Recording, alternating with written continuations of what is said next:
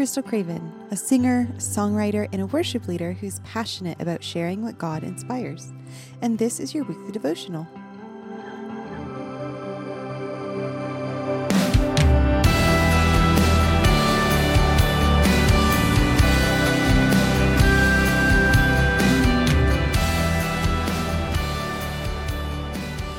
John 4 1 through 4 says, Now when Jesus learned that the Pharisees had heard that Jesus was making and baptizing more disciples than John, although Jesus himself did not baptize, but only his disciples, he left Judea and departed again for Galilee, and he had to pass through Samaria.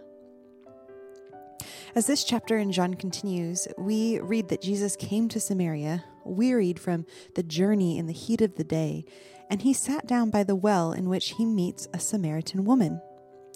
Most people know this account pretty well. Jesus has a conversation with her, speaking prophetically when he says that she's had five husbands and the man that she was currently with was not her husband, and then ultimately revealing directly to her that he was the Messiah. Yet it's it's even before this account with the woman that we get to see something absolutely amazing.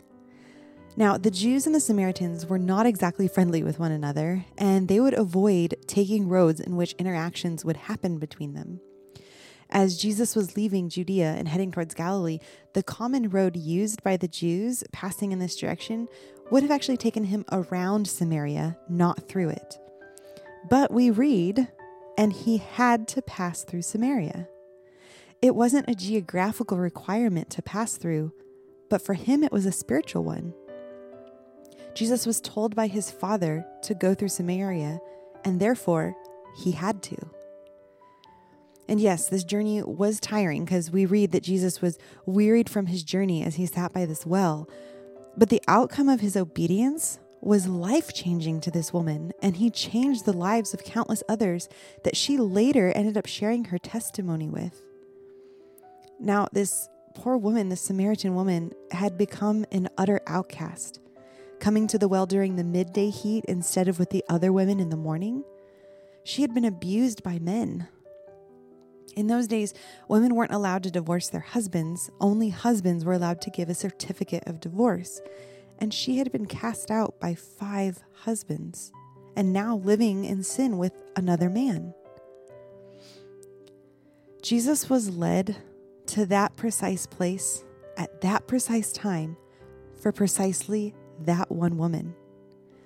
He was brought near to a woman whose spirit was crushed and heart was broken, not in condemnation, but in kindness, in love, and bearing good news to her.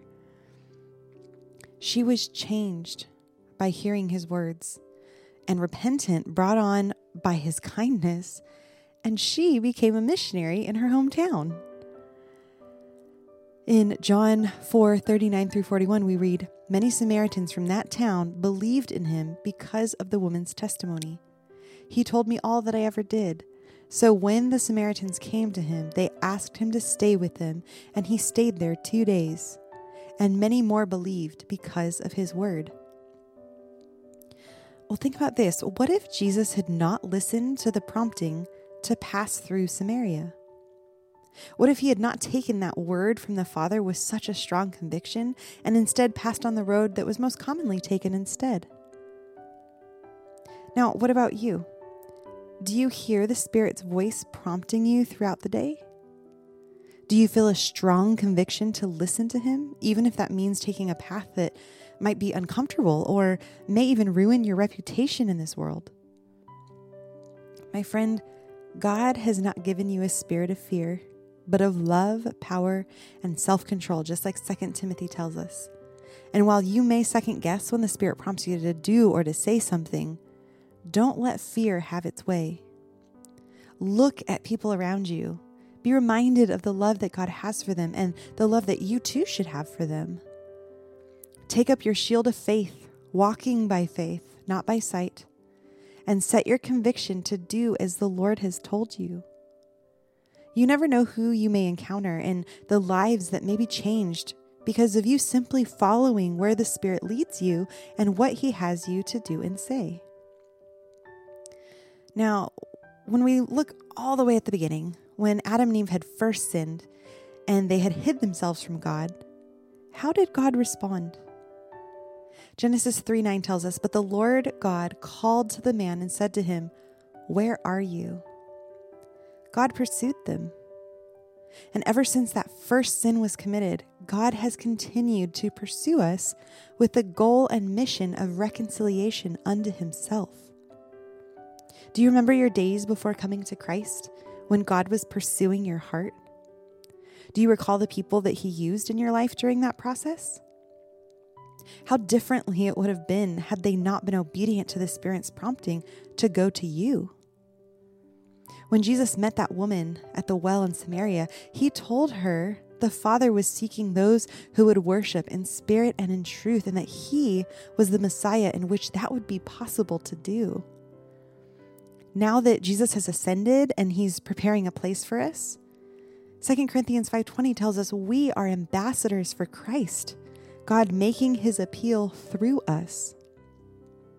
If you're seeking to be a good and a faithful ambassador for Christ, you must go where His Spirit takes you.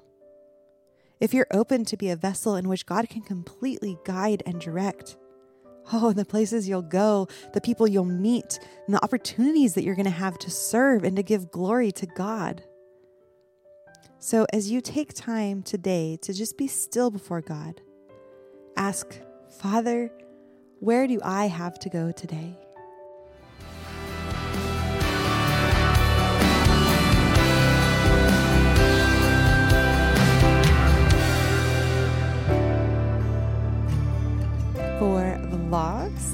Written devotionals, and originally written songs, visit krystalcravenmusic.com, and that's crystal with a K.